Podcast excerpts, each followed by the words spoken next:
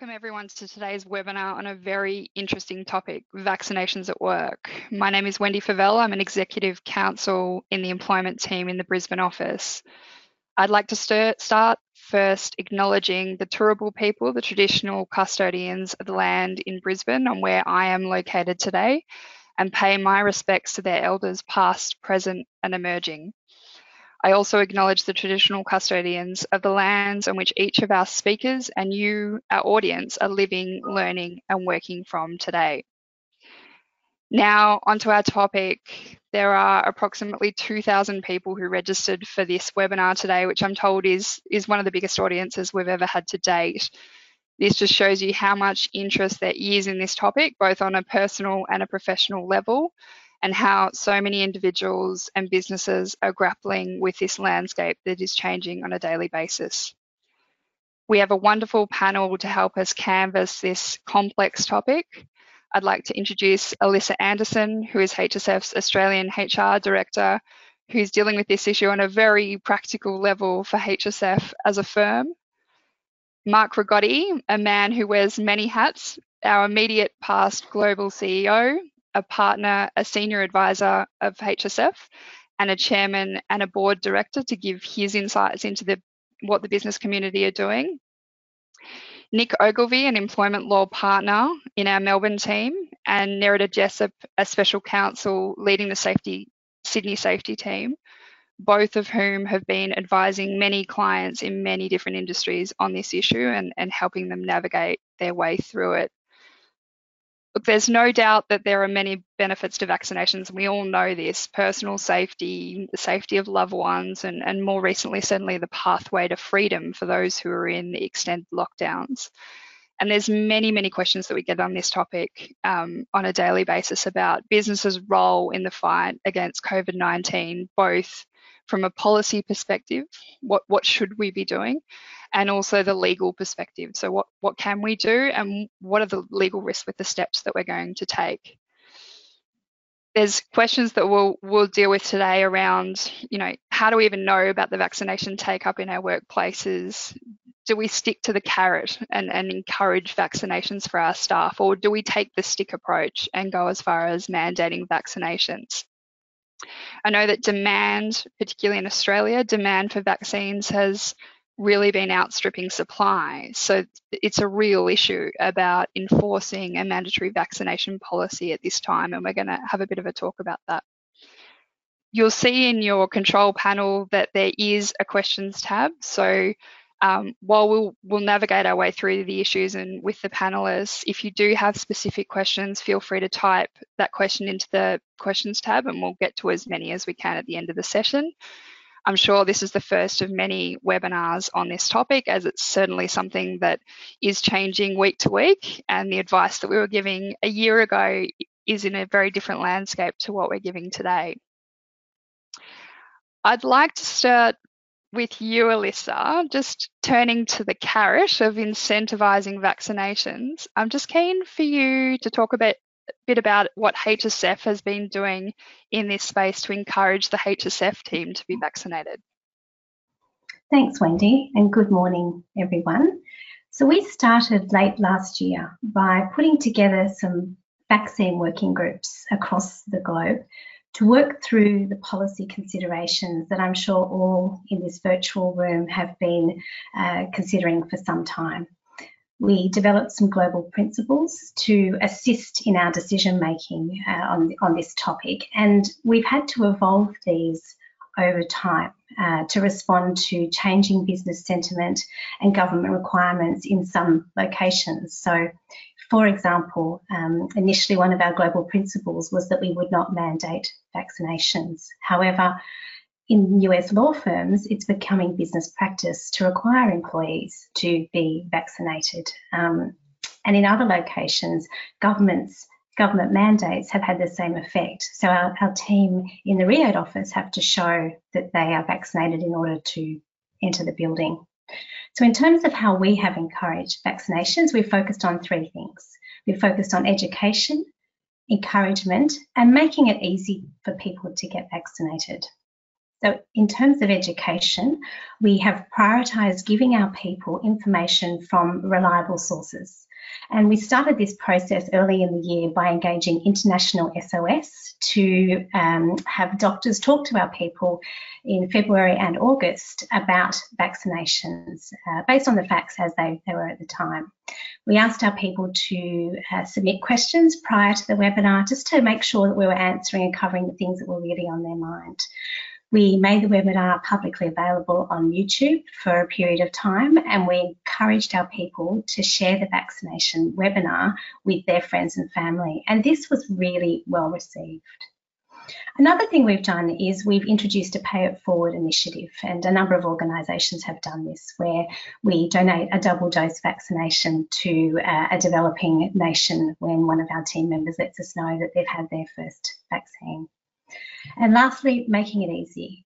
So fortunately, we have a global hybrid working strategy, which enables our people to manage when and where they work. And so we've encouraged people to take the time they need to get vaccinated and manage their work and clients around that. So in terms of next steps, in terms of encouragement for, for us, um, well, we're currently working on refining our vaccinations policies. We're keeping our ear very close to the ground because, as you know, this is changing on a, a very regular basis. And we are considering how we can continuously refresh our approach to communication around encouraging vaccinations because the sentiment continues to change. Education is so important. I've been to some of those sessions and they were really, really well received. I agree with that. Um, just Alyssa, with the future of work involving more flexibility and um, how do we balance reopening offices for work, having people spend more time in the office, which all with all the benefits that that involves, when our people will be a mixture of those who are vaccinated and those who aren't? Please log in through the Google Home app. So we don't see the um, the issue of vaccinations and return to work as being separate. We we see it as part of our our broader talent strategy. And I think well we all know that the pandemic has given organisations the opportunity to rethink the future of work. And and interestingly, it's also awakened in our employees the possibilities of what the future of work could look like for them and their families.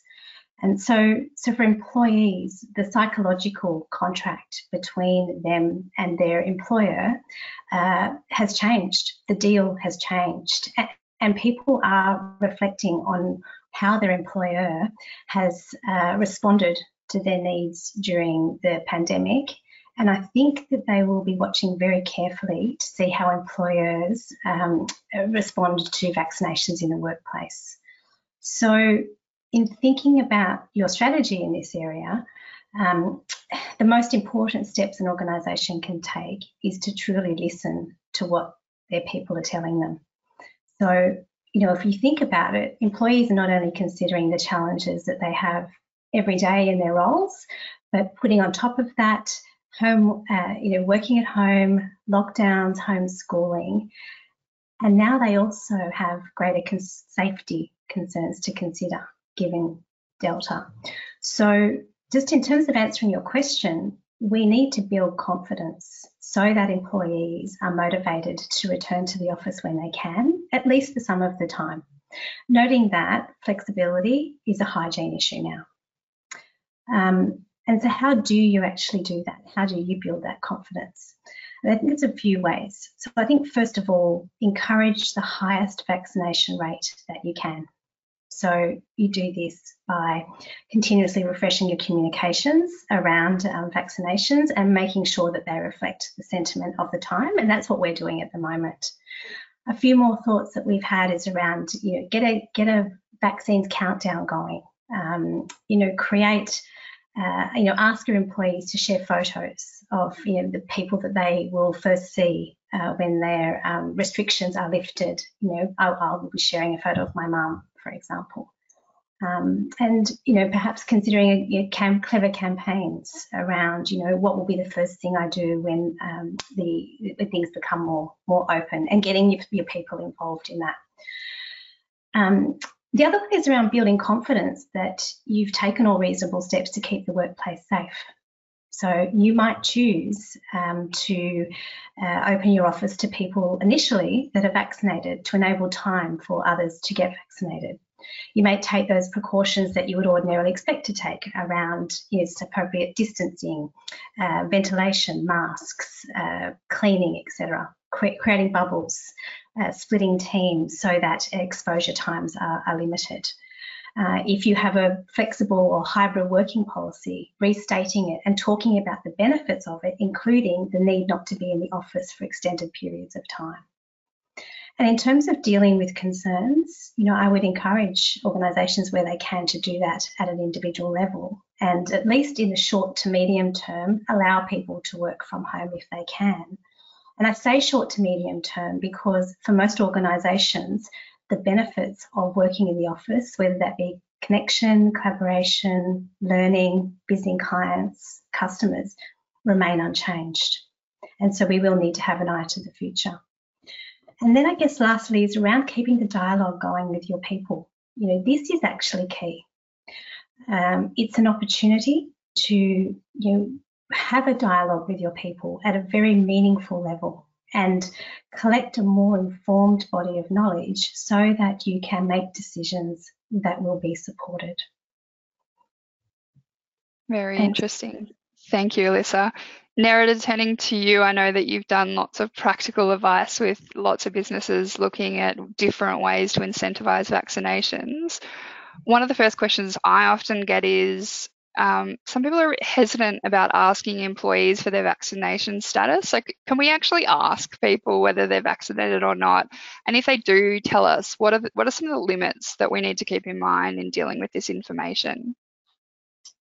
Yeah, sure. It's a really common question, and it's a common question from workers as well. Where we we are in the process for a lot of our employers asking for this information, and uh, some workers are hesitant to provide it. Um, so vaccination status is sensitive information under privacy laws. It, it's subject to, to higher protections uh, under privacy laws.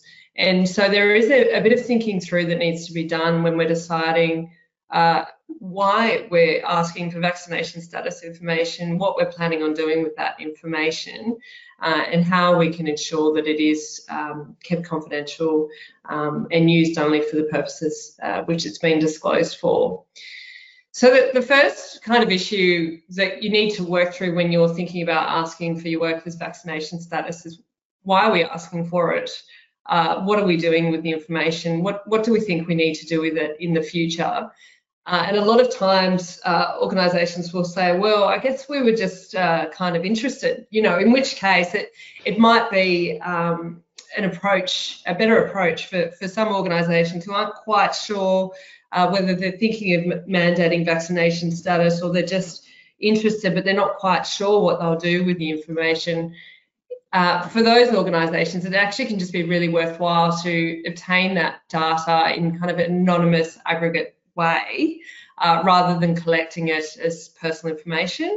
Um, so a really well thought through survey questions can be a really good source of data and it can be a really important part of the the consultation approach as well as we're working through whether we're going to mandate vaccination and, and if we do, um, how we're going to actually roll that out and implement it.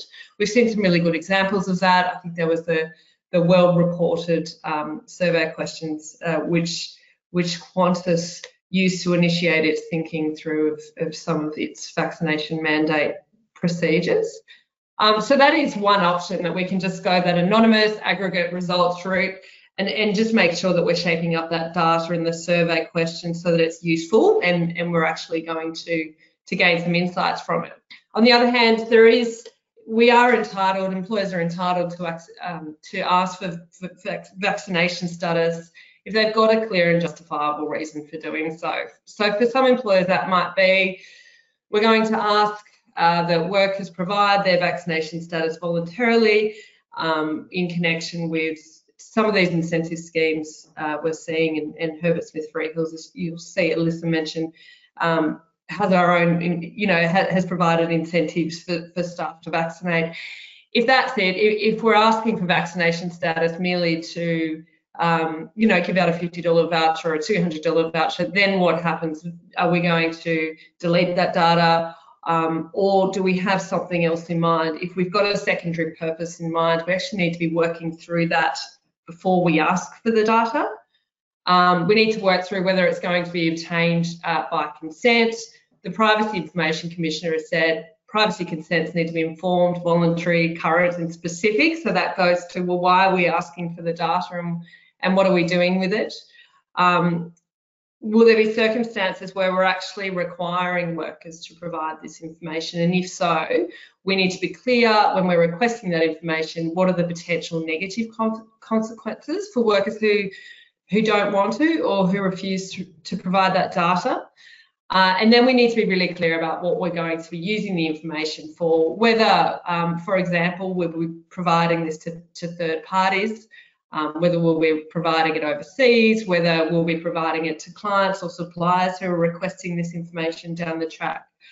Um, and all of that needs to be worked through at the time we're asking for the vaccination status, just to make sure that we comply with our privacy obligations in, in relation to requesting that data. So we can do it, we just need to navigate very, very carefully through it. Um, turning to the stick and everyone's favourite question about whether we can mandate vaccinations, Mark, I'm really keen to bring you in here. What's your sense of how business are currently grappling with this issue?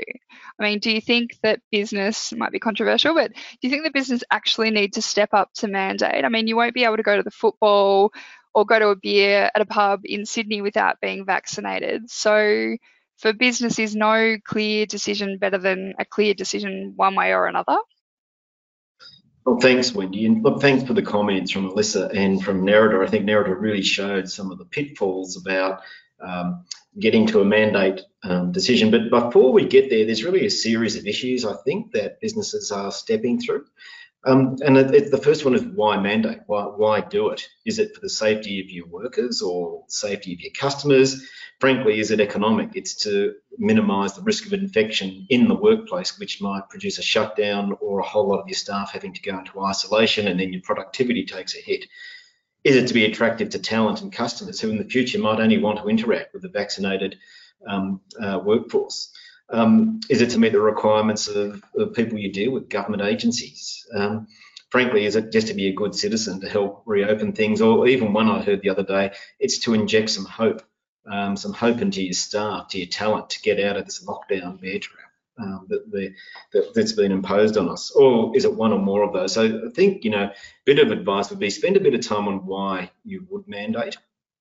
And it strikes me that a lot in the business communities are really at one of four stages uh, across a range.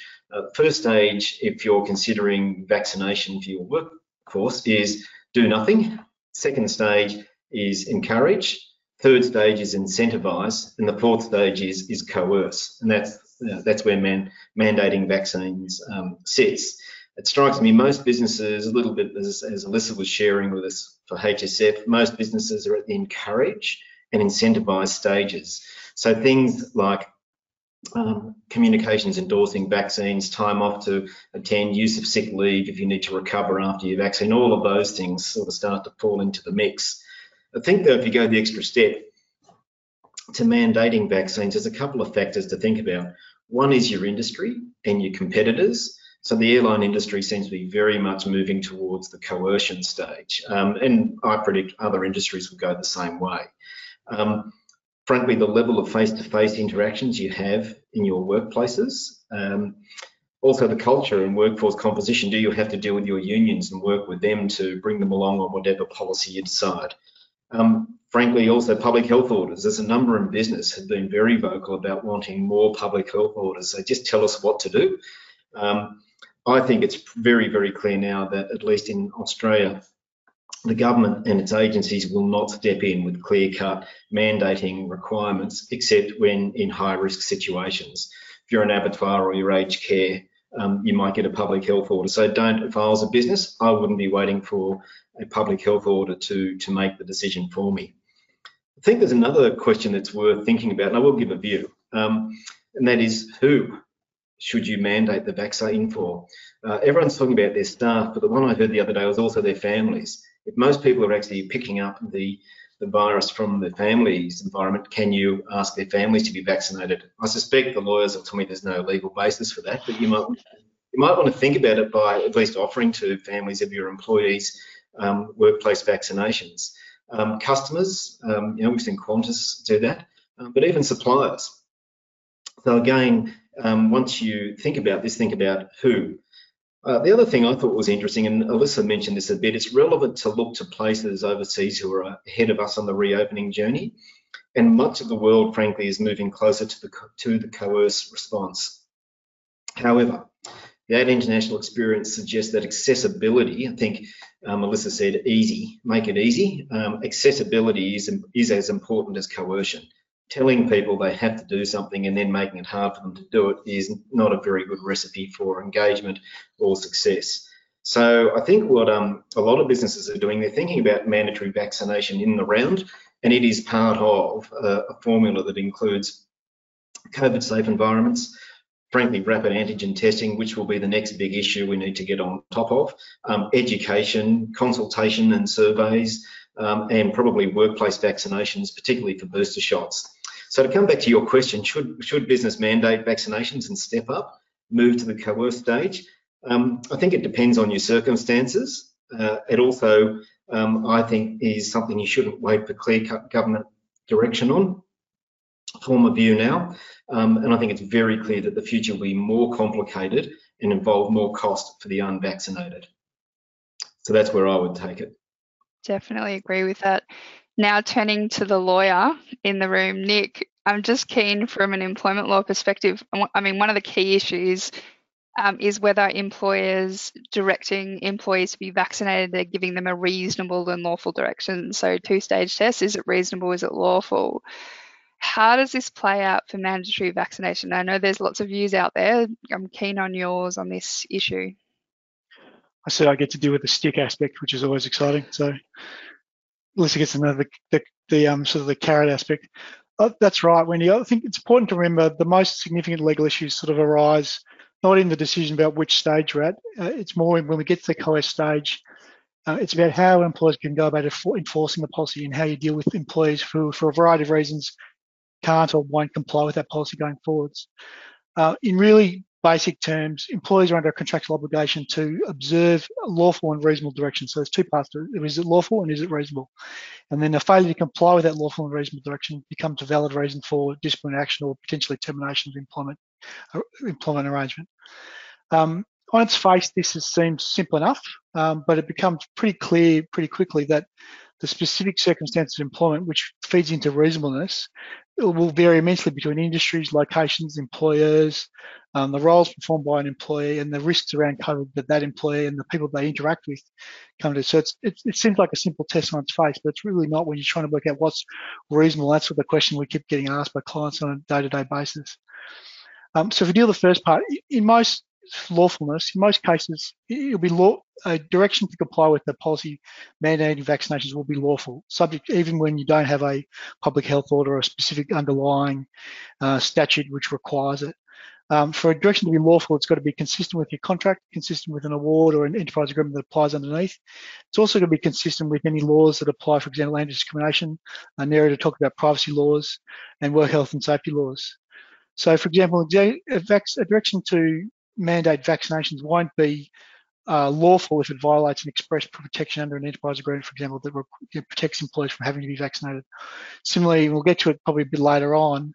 Uh, a direction won't be lawful if it's framed in plainly discriminatory terms. For example, it's without carve-outs or exemptions for medical medical exceptions. Um, so in most situations, we're telling clients that they can ensure mandatory vaccination direction is lawful by just looking at their workplace insurance, looking at the contracts that apply underneath, and looking at the laws and obligations that apply overall. Where it becomes tricky and the, the, everyone grappling with is what is reasonable and what, what constitutes a reasonable direction is probably less established.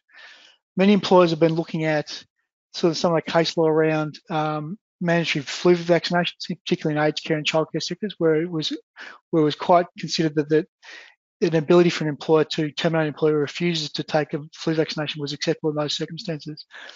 Um, and there's some analogies we can draw from that, but I think probably the main thing is that COVID is different and the Delta variant is different, and there's probably even a greater support for reasonableness of such a direction. If you think about the the dangers that COVID can force, can what we've seen in terms of the dangers of COVID, it's the contractability and the impact it has more broadly on, empl on employees and the public more generally when you look at the impacts of it going forwards. Um, the cases in those sectors help, but they're not really enough. So again, uh, many workplaces that there'll be compelling factors to support the reasonableness of direction. And we've also seen in the last couple of months, regulators like Fair Work Ombudsman and the um, Safe Work Australia provide guidance on what will be what will be and what won't be reasonable in most circumstances. Um, some of that is useful, some of it's it's well intended, some of it's not easy to apply, some of it's not very clear.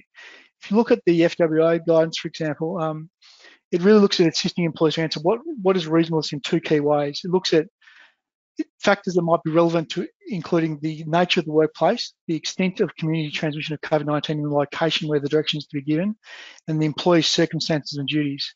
And then divides the work being performed into four broad tiers, which range from employees who regularly interact with high-risk individuals, which is sort of tier one. So if you think of people in aged care and, and healthcare environment, and then right down to tier four, which is you know employees who mainly work from home and don't have the interaction with other employees and more susceptible people. Um, the guidance from the FWA is not determinative, and it, as I said, it can be difficult to apply. And we're finding that larger clients are really going on their own, making their assessments themselves, and leaving smaller clients who don't have those same resources, making it much more difficult to make that assessment. The difficulties we see, uh, we found through clients with the FWOs, sort of uh, assessment of reasonableness, that it um, things like the the extent of community transmission of COVID in the location of the directions to be given changes from day to day. If you look at the way that Delta spread in Melbourne and, and Sydney, we had a zero, what we call donut days day in Melbourne with zero cases of community transmission. Now we're up in the 400s within a matter of a couple of months. Um, it doesn't look at the way in which um, larger employers in particular interact with each other. A person that might be in a tier one role or tier two role not necessarily might have to deal with people in other roles and work from home or coming into an office space. Now I know, for example, Qantas, they have you know frontline staff, but also those frontline staff also interact with people who aren't frontline staff. So where do you draw the line and how do you apply that? I suppose the third factor is also is how do you take into account the impact of a COVID infection or a COVID outbreak within your in your business and the overall impact overall impact on your viability of the business.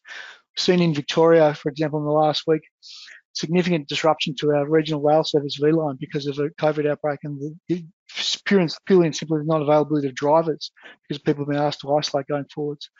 So again, the guidance from the FWA is not determinative and it gets comes it comes and says itself it's on a case by case basis going forwards. Um, as we've seen with the Delta variant, what is reasonable will depend, will change from day to day.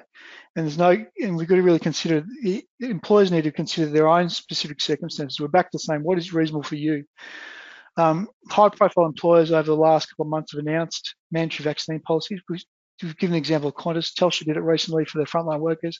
Virgin have done it because of their industry. SPC was the sort of the most public one. And we've also seen police forces in New South Wales and Queensland doing it.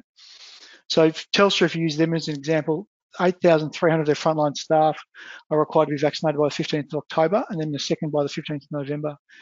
Qantas has gone one step further. They've said all staff, it's mandatory for all their staff, so all of its 22,000 work, workers will be fully vaccinated by uh, the by end of end of March 2022.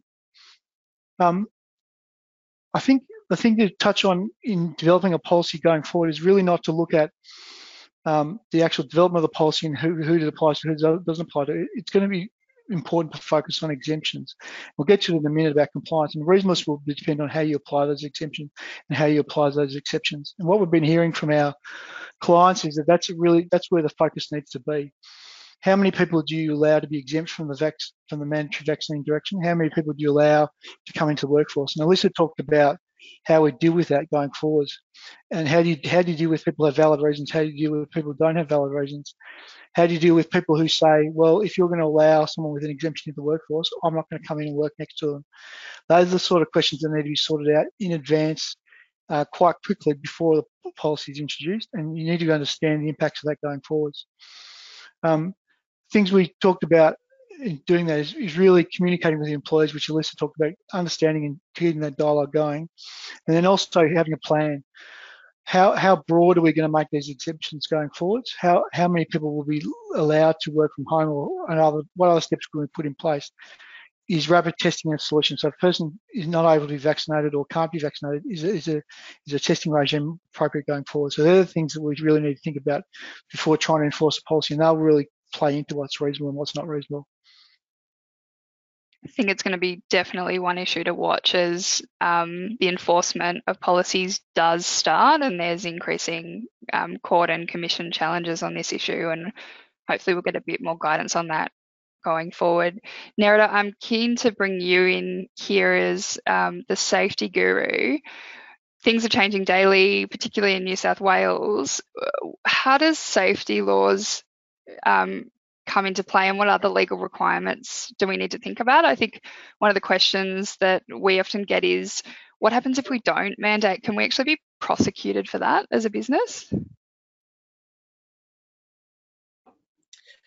Uh, sure. So I, will start with the second part of that question. We do get that a lot. What happens if we don't mandate vaccinations? Do we have a legal obligation to do so?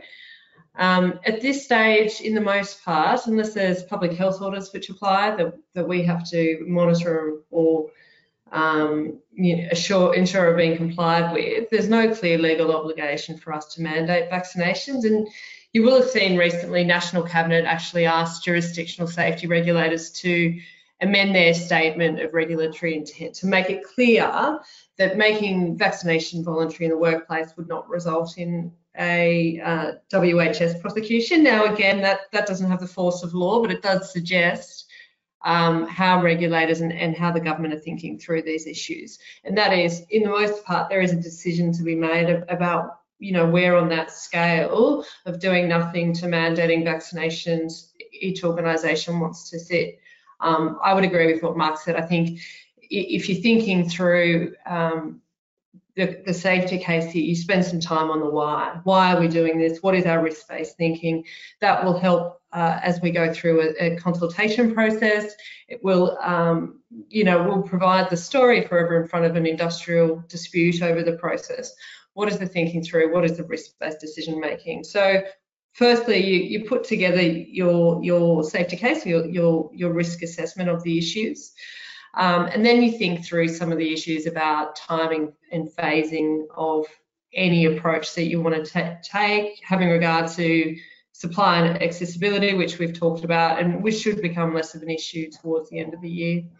Um, a key issue in safety under safety laws and also potentially under um, enterprise agreements and awards is this issue of do we have an obligation to consult and what does that mean? Uh, you do have an obligation to consult if you're thinking through bringing in a mandatory vaccination policy, which will apply to your workers. It does give rise to an obligation to, to consult under WHS laws. And in the most part, we're approaching this as a unified process with the industrial consultation arrangements as well. So you can design a process that covers off on both of them. Um, consultation, apart from being a legal obligation, also will give you a sense of you can flesh out the issues amongst the workforce. You can you can get a sense of what the resistance or the likelihood of claims are, um, and it does give you an opportunity to to respond to work to work worker feedback. Um, so if we're thinking through, well, what does WHS law require us to do in order to consult? We need to provide an opportunity for affected employees to um, provide their views and contribute to decision making practically, how do you do that?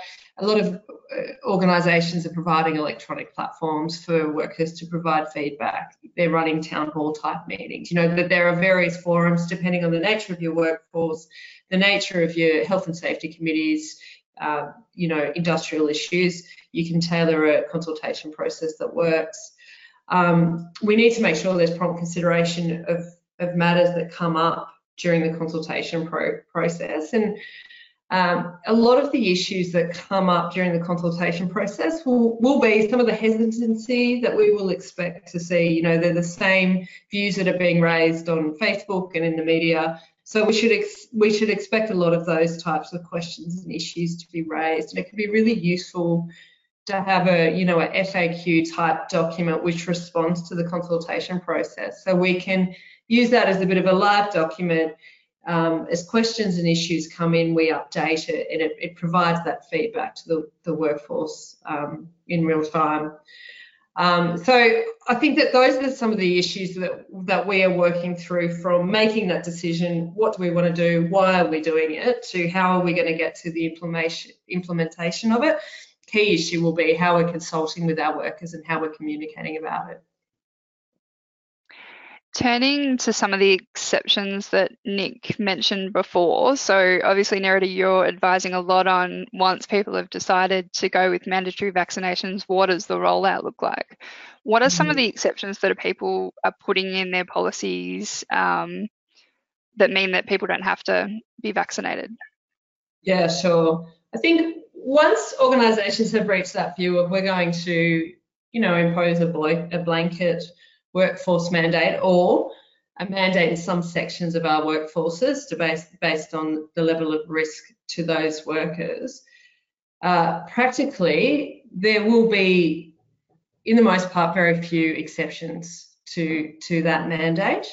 Um, allowing a lot of exceptions to a, a broad vaccination mandate really does get you to a point where you're really undermining the reason for having the policy in place.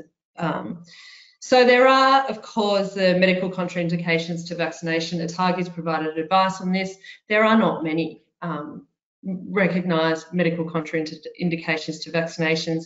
Of course, any other medical reasons which are provided and, and we're provided with medical uh, evidence will be considered on a case-by-case -case basis, and that's appropriate.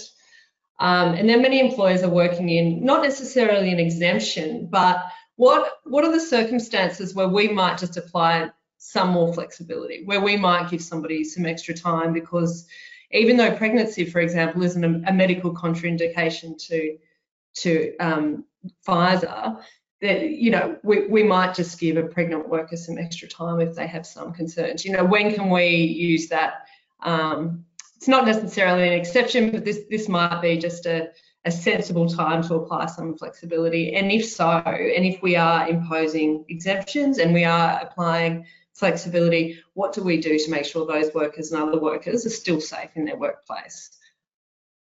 It's probably worth bringing you in here, Nick, to talk about discrimination. So um, I can imagine, um, I mean, Nerida, just following on from you, what you were saying about the medical conditions piece, I know we've already seen this with masks and people giving medical certificates saying, look, I can't wear a mask because I have a medical condition if we get that situation, or perhaps we get a situation where someone from a certain religious background says, Look, we can't take the vaccination because it's against my religion, and you're discriminating against me because of my religion by making me get the jab. How do we navigate our way through the discrimination framework? Yeah, that's right. I think Nerida's been really helpfully touched on some of, sort of the practical ways to deal with those in a broader sense, not just people who have a you know, prescribed attribute that needs to be protected from discrimination legislation, but more broadly where there's reluctance or hesitancy or some concern about having vaccinations. From a from a legal perspective, and we touched on it before, there is the, the direction to comply with the vaccination needs to be vaccination policy needs to be lawful and reasonable. And one of the lawful elements of it is ensuring that the policy and its enforcement doesn't amount to unlawful discrimination. So as a case with lawful and reasonable direction sort of test for this there hasn't been any case law as yet, but we expect to see that coming as more and more employers start to produce these policies and we get to points where decisions have to be made about enforcement going forwards where we really get to a point. And we did have a sort of a dry run with masks, particularly in Victoria, uh, where we almost got to a couple of points where there were test cases around employees refusing to wear masks in the workplace and, and how you deal with those situations. We, because of that, during the last period of lockdown, but we didn't get to that point because it sort of um, went back to work. This is going to come up pretty quickly. Uh, it's easy to see how state and commonwealth discrimination laws can be invoked in this context, particularly where there's, as you said, legitimate medical reasons or legitimate justified religious reasons for not wearing, for not um, having a vaccination. Um, just importantly to remember, a requirement to be vaccinated is not directly discriminatory. and vaccination itself is not a protected attribute, but it might be protected by discrimination law if there's a requirement or a policy that can't be met. So it's actually indirect discrimination. So when we talk about discrimination, we're really talking about indirect discrimination. Importantly, in most cases, um, in order for an unlawful indirect discrimination to arise, it's necessary that requirement be unreasonable in circumstances or not reasonable in circumstances. So we come back again to the same sort of considerations we're thinking about in terms of using the policy in the first place. Um, I think the way to navigate through this and why we're talking to clients about how to deal with it is really the things that Nerida's raised and, also coming back to some of the, some of the really important processes that HSF adopted that Alyssa spoke about earlier. Um, in a broad sense, we talk to uh, clients about doing two things. One is engaging with the workforce. So you're dealing with consultation, you're dealing with gathering information, you're dealing with understanding the, the sensitivities amongst the workforce, um, talking to people who are reluctant to be vaccinated as well as talking to people who are also reluctant to work with unvaccinated people. So working from both sides and understanding where those sensitivities are. Uh, and Nerida gave some examples of the way this can be done. Qantas did a survey. Uh, there are other ways if you're small employers can do it more directly. And again, coming back to it's been mentioned before, looking at the exemptions, looking at how you apply. And I think Nerida made a really good point that the more exemptions or exceptions you actually apply in these sorts of circumstances, it undermines the purpose of the policy in any event. So you need to be careful about how that works. And what are you going to do you can't just say everyone can work from home. It might not be practical. Uh, at what point do you say that's enough for exemptions? I know some of our clients are very careful about that, and they're making the point that there will be exemptions or flexibility is probably a better word, but they're going to be tight and tightly controlled, and having to thinking about that well and truly in advance before you get to that stage going forwards. So I think the points that are raised by Lissa and Nerida before is really how to deal with discrimination the same way you deal with things that are not necessarily unlawfully protected, but reluctance and hesitancy from employers going forwards probably a question without notice. I guess the other area where it might come up is if you're mandating vaccinations for future employees, because discrimination laws can also apply as part of recruitment. That's right. I think still some figure that there were more and more advertisements were coming up with you know, requirement to be vaccinated going forwards. Now that might be a function of those roles being in areas where the public health orders, it might be in roles for like people like Qantas or contractors to Qantas as well. But uh, that, that's exactly going to come up going forward because prospective employees has the same sort of protections that employees have. Yeah, it's definitely one to watch. Um, Mark, I'm just keen to bring you in here. I did see the government's announcement on the no fault scheme, and, and I'm just keen for your views on how you think this will impact the business community. Thank you, Wendy. And um, I don't know about all the folks on the webinar, but um, I'm struck over just over the last 30, 40 minutes just about the level of complexity on these issues and the pace at which they're being dealt with by the community um, and by businesses off an imperfect information base. So this is really hard, which is why um, it's really important to work out who bears the risk if something goes wrong. And some of you may be aware, but businesses were lobbying for indemnities for any of those encourage, incentivise and coerce stages that they, they gave. Certainly the doctors, the pharmacists, the vaccine providers were looking for um, coverage for um, loss that a, a, vaccinated person might um, suffer as a result of getting vaccinated. Um, so the good news is that on the 28th of August, a no-fault um, indemnity scheme was announced. It was cast in terms of a safety net for individuals, those that suffer loss, rather than the broader underwrite of everyone pitching in and getting the nation vaccinated. Um, uh, so I think it's a good news direction um, for business, but not universally good. Um, what do we know? First of all, it's backdated to February 2021, which is when vaccination started. Um, it is expressed to be a single front door for Australians to access comp compensation, a streamlined and simplified administration, which is good. In fact, claims applications are already being received, and it's going to be administered by Services Australia, so at the federal level, not at the state level. Um, it covers Australians and it covers injury or loss of income due to their COVID-19 vaccine. It covers losses above $5,000 um, and anything in the 5,000 to 20,000 range will be assessed by Services Australia. Anything above 20,000 will be assessed by independent experts, and there's no apparent upper limit um, if something goes terribly, terribly wrong. Um, what don't we know? Um, a lot.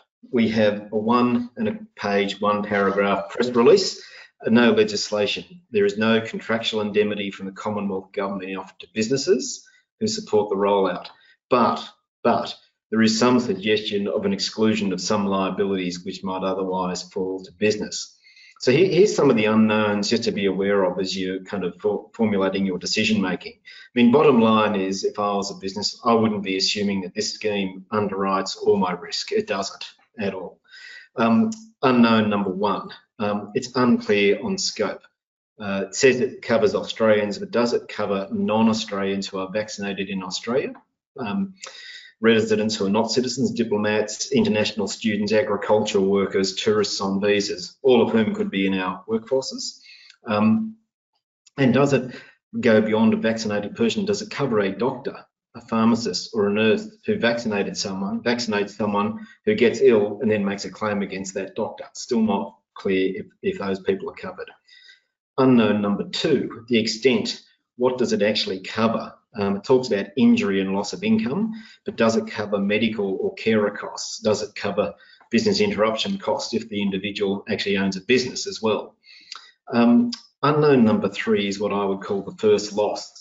Uh, for, the, for those that were keenly listening, it only covers amounts in excess of $5,000. So who covers the first $5,000? If you're a business and you're encouraging or mandating vaccination or you're providing vaccinations at your workplace, someone suffers loss, are you liable for that first $5,000? Might not sound much, but wait till the class action industry sort of starts to think this through. Um, unknown number four, um, and I guess this is probably the, if there was one I was to focus on from the business community's uh, perspective, this would be it. And that is, is there an exclusion of liability for those administering the vaccines, doctors and nurses, um, their employers, the vaccine providers, and others who assist in the vaccine program, like a landlord um, or, or a business. So in other words, will the scheme say that individuals can only claim under the scheme and cannot claim for their loss against others? And that is the way some no-fault schemes work, but we don't know. That would be very powerful for business if that exclusion of liability can be introduced into the scheme um, um, and, um, and is actually constitutional. Um, and then I guess the, the fifth and final um, unknown is it builds on next point around exclusions. Um, what are the exclusions? So I did hear from a government type that it will not cover loss caused by negligence. so um, you know, that actually might mean there is a, an element of residual liability that, that, that, lies with either the vaccine providers or the, the, landlords or whoever else is involved.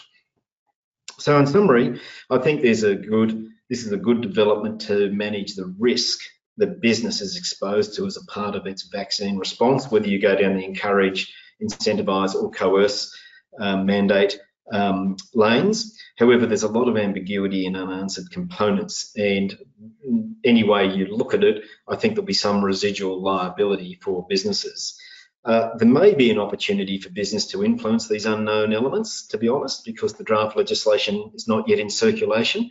For those of us old enough to know, it might be a little bit like the old days where tax reform was introduced by press release, and it would between six and 18 months before the legislation came out.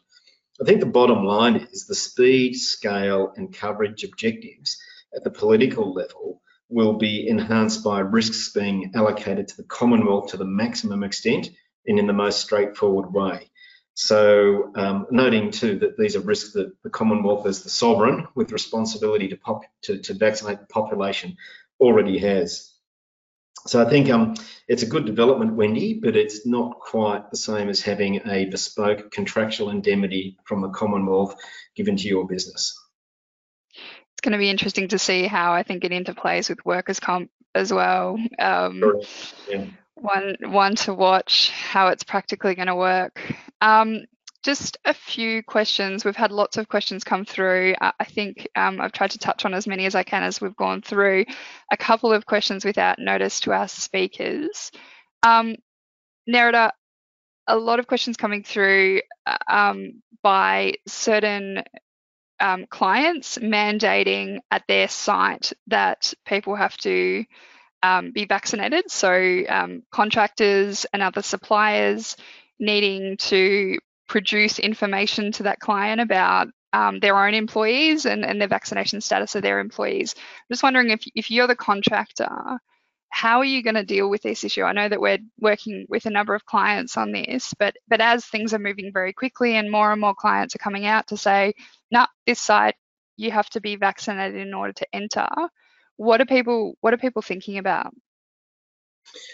Uh, it is increasingly common that that a vaccination mandate is imposed as a condition of site entry, it makes sense that this is the approach taken to whole workplaces.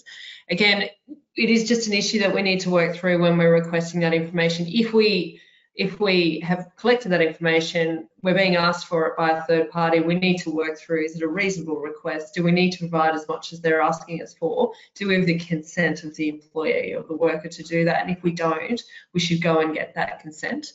Um, some, some some organisations who are imposing this as a condition of site entry are actually just preferring for visitors and for short-term visitors and, and, contractors entering on site, they're just asking to cite evidence of vaccination status. So you just show your green tick rather than collect it, which will avoid some of the, the privacy pitfalls as well.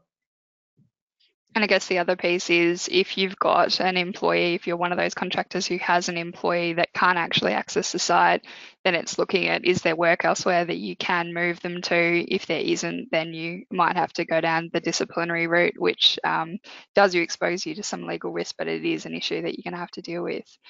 Um, Nick, just going back to the reasonable and lawful directions test, which is, I know, something that is really, really difficult to deal with. Do you think um, a direction would be watered down if someone can actually work from home? Like, if you turn around to me tomorrow and say, Wendy, you have to be vaccinated, um, and I turn around and say no, but I could just work from home. So we're making a, a, an a entry condition of HSF's office that I have to be vaccinated and I can just do my job at home. H how do you think that's going to play out? I think that's a good question. Um, I think that's right. It goes back to what I think Mark talked about when Nerida talked. What's the purpose of your policy in the first place? Why are we introducing, in this case, a like a coercive mandated policy? Is it for safety reasons? Is it to protect other employees? If you if have an ability to work from home, not interact with anybody else, then obviously that will change the position. It will become less reasonable to insist on someone who doesn't have have any contact. I'm sitting here in my little room, I don't meet customers, I don't meet clients, I don't meet my workmates. Um, I, I, don't interact with anybody else. Why is it that I need to be vaccinated going forwards? And that's exactly right, the question to ask. But again, um, even, even with HSF, with, the, with our policies, there is a requirement to at least attend the office in some case when you can, when we're allowed to, in lockdown.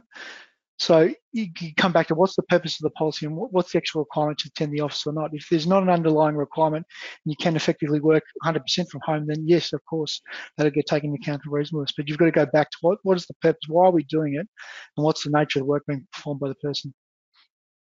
I wonder, Nick, too, if you've also got to go back to what is the role. So just staying with the Wendy example, you might say, Wendy, you can stay at home and do your job, but hang on, you can't actually see any clients, you can't attend any business lunches, you can't attend any uh, uh, firm social events, and you can't travel um, to go for, for your work. So all of a sudden, actually, the role's different, isn't it? The role started out as something which had all those elements or potentially had those elements. So I don't know how that works, but it does seem to me there's if you're if you're going to allow that as a way to manage your talent, you're almost recasting the job. I don't know if you've struck that in, in advising clients yet. That's right. You also think about if you allow one person to work from home almost universally, what does the impact on everybody else have? It's the same. You can make exceptions for one person, but ultimately there'll be an impact at some stage when nine out of 10 people are all working from home. What the one person that has to do that, visiting clients, traveling there. So you have to think about the exactly right, but what the what that role is and what it is going forwards. Which is why what the consultation is so important, particularly for those who are really scared to come back into the office and scared of their colleagues who are unvaccinated. That that consultation process is just essential to give them that support and, and make sure that you're understanding what their concerns are. I think that's one of the the things that I've noticed people are really really worried about. Um, the other thing I'm interested Mark, vaccination hubs. Are you seeing many people set them up, and do you know if there's any that have been, really been successful? Yeah, look, there's um, and there's probably some people on the call who've been involved with them. Um, the, the, the, short point is, I think, and we saw today, there's been an announcement that, um, um, and Alyssa and I are on a call with the vaccine task force yesterday. There is definitely going to be vaccination hubs. Um, I'm talking about workplace hubs rather than government-sponsored hubs, but workplace hubs which are part of the various channels to roll out the vaccines. I think they've been pretty tough to establish certainly in Sydney, where I am, um, one of the big four banks wanted to retrofit a bank um, in Parramatta and turn it into a vaccine hub. Actually, it wasn't getting the vaccines and finding nurses um, to put them in arms. It was actually getting through um, all the admin to have the right distancing and the right airflows and all the, the 101 things that go into it. So we're not quite yet at a plug and play for workplace vaccinations. Um, there are two things I think I'd put on into people's minds. Um, the first is the government went out with a tender this week for to accredit providers um, who would be able to to get um, vaccine supplies from federal government and then be contracted to workplaces like HSF or Westpac, whatever it might be, and administer those vaccines on site for a fixed price. Um, um, so it, will all be kind of regulated in, in that way, and that'll be closer to plug and play. And a bit of the feedback we've given to government is please make it workable for small businesses. To next point, big businesses have resources, they can probably flex to do it. Um, and look, the second thing is most businesses are actually thinking about this not so much for the vaccine rollout, but for boosters. And I know there's that's another issue that's floating out there, but it, it feels like the weight of opinion is moving towards boosters being required. And I think, you know, with the benefit of time and the benefit of a streamlined government program, if you're a big business, why wouldn't you try and um, have some sort of um, workplace scheme for boosters, be it on site or you know vouchers to use at your your pharmacy? I mean, Alyssa's looked at this sort of stuff, but yeah, I think um, I think I think hubs around places of work will become increasingly um, used and popular if done well. I'm just going to throw it out to everyone. We've got a few minutes left. Any last words or anything you want to leave with us as a cohort? Nerida, perhaps I'll start with you. Thanks, Wendy. I think that this is an issue that is just changing so quickly, uh, and it's been really impressive working with organisations who are thinking through not just what can we do, what should we doing, what can we do to get backs in arms and support our workers get back to work safely. So I think, you know, organisations are landing in different places, but all very much with that same kind of eh, intention in mind, which is how can how can we get our workers back in the office? So there's a lot of hope, I think, in in this work that we're doing at the moment. Nick, continuing the hope theme. yeah, I think hope's the right theme. The other the other thing is just to just because one employer is doing something doesn't mean that you have to do some, the same thing. And then I know one of our larger clients who rolled out a pretty public vaccination mandated policy. They had a lot of requests for copies of the policy to be shared, and they've been reluctant to provide that because they just want to focus on this is for us. This is what we did. These are the questions we asked in our survey. Um, you need to do your own research, your own risk assessments, own analysis, and get to that point. Where are you along the spectrum first? In terms of the coerce, courage that Mark talked about, rather than just focus, rather than focus on what everyone else is doing, focus on what you need to do for your own workforces going forwards, and think about all the elements to it before actually rolling something out. It's a very good point, Alyssa. Any last words for us? Yeah, thanks, Wendy. Just on the same same vein, I mean, I different organisations are going to end up in different places. And I think it's really important from your employment brand, your talent strategy, how your people feel engaged is about how you go about reaching that point, um, would be my final words. Thanks, Wendy. Mark, last words. Um, just to, to, build on that, I've been struck by um, businesses actually not just even looking at all these issues from their self interests, but for the community and the national interest. In one client I spoke to about this indemnity issue said, yeah, I feel those issues, we're still going to do it. Um, um, uh, because it's the right thing for our people and we think it'll be the right thing for the business as well and it supports the nation. So it was actually, I, that was actually a really hope-filled discussion. And to Nick's point, everyone's got a different risk appetite. So I don't want to sort of suggest that that's right for everyone, but it really was quite encouraging to hear it put in those terms beautiful end to a very hopeful seminar, hopefully. Um, this won't be the last time that we speak about this issue. Um, it is changing very rapidly. We're looking to host another session um, and this will also be available online. So hope that you found this very helpful. Um, have a good week, stay safe, and thank you everyone. Thanks, Wendy.